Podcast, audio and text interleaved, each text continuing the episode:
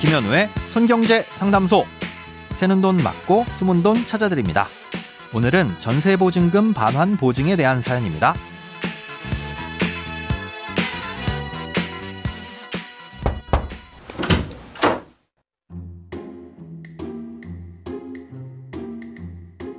저는 2025년 6월 신축 아파트 입주를 기다리면서 작년 11월에 전세 계약을 해서 살고 있습니다. 계약 당시 아파트 입주 시기를 고려해 세입자가 원할 경우 6개월 연장할 수 있다는 특약을 넣었습니다. 또 그때 전세 보증보험에 가입했는데요. 저처럼 6개월만 추가로 계약을 연장하는 경우에도 전세 보증보험의 보장을 받을 수 있는지 궁금합니다. 만약 묵시적 갱신으로 전세 연장을 한 경우에는 퇴거 3개월 전에만 임대인에게 알리면 제가 할 일은 다 하는 것 같은데 그것만으로도 보증보험 효력이 생기는지 알고 싶습니다.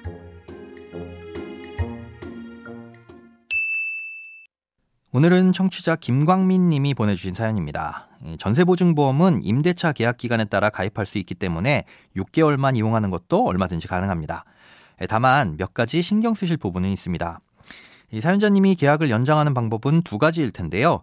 계약서를 쓰지 않고 연장되는 묵시적 갱신과 계약서를 새로 쓰는 방식으로 나눌 수 있습니다. 아, 그런데 이 두 가지 방법별로 각각의 장단점이 있습니다. 아, 먼저 묵시적 갱신으로 계약이 연장되는 경우는 계약이 연장됐다는 서류 하나만 써서 보증기관에 제출하면 됩니다. 아, 그러면 보증기관에선 집주인에게 사실 여부를 확인하고 이상이 없으면 가입이 되는 거죠. 그리고 묵시적 갱신으로 연장된 계약은 말씀하신 대로 퇴거 3개월 전에만 통보하면 3개월 후에는 계약이 종료되는 것이니까 집주인은 그 날짜에 맞춰서 보증금을 돌려줘야 하고요. 제 날짜에 보증금을 돌려주지 않는다면 보증을 신청할 수도 있습니다. 쉽게 말해 얼마든지 원하는 시점에 계약을 종료할 수 있고 보증보험의 보장도 받을 수 있다는 거죠. 아, 그런데 묵시적 갱신의 경우 계약 기간은 2년으로 보기 때문에 2년 단위로만 보증보험 가입이 가능합니다. 예, 당연히 보증료도 2년치를 내야 하고요. 예, 묵시적 갱신 시 단점은 불필요하게 2년치 보증료를 내야 한다는 점입니다. 예, 반면 6개월짜리 임대차 계약서를 쓰면 이 계약 기간에 맞춰서 보증보험을 가입할 수 있고 보증료도 6개월치만 내면 된다는 장점이 있습니다. 하지만 이때 생각해 보셔야 할게이 신축 아파트의 입주 날짜가 지연되는 상황입니다.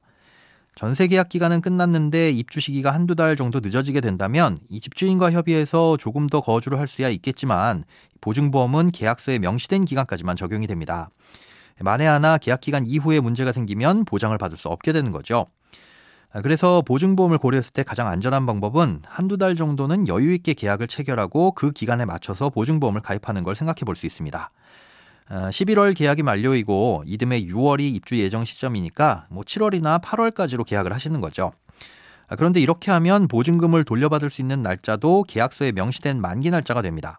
여유롭게 8월까지 계약을 해뒀다면 보증금을 받을 수 있는 시점도 8월이라는 거죠. 만약 그보다 당겨받고 싶다면 집주인과 협의해서 계약 기간을 줄여야 할 것이고 그러면 새로운 세입자를 구할 때 부동산 중개 수수료를 부담하셔야 될 겁니다. 아, 이때 집주인이 협의를 안 해준다거나 새로운 세입자를 못 구하면 어쩔 수 없이 계약 만기까지는 보증금을 못 돌려받게 되고요. 전체적으로 두 가지 상황에 대한 리스크를 따져보자면 이 보증료를 좀 더 내더라도 유연하게 계약을 종료할 수 있는 묵시적 갱신이 유리해 보이는데요. 혹시 모를 분쟁을 막으려면 묵시적 갱신보단 계약 갱신 청구권을 사용하는 것이 좀 더 명확할 것 같습니다. 사연자님의 경우 이 만기 때쯤 가서 저 내년 6월까지만 거주할 건데 묵시적 갱신을 하려고 합니다라고 하면 아, 이게 묵시적 갱신인지 6월까지만 계약을 하겠다는 건지 오해의 소지가 있을 수 있습니다.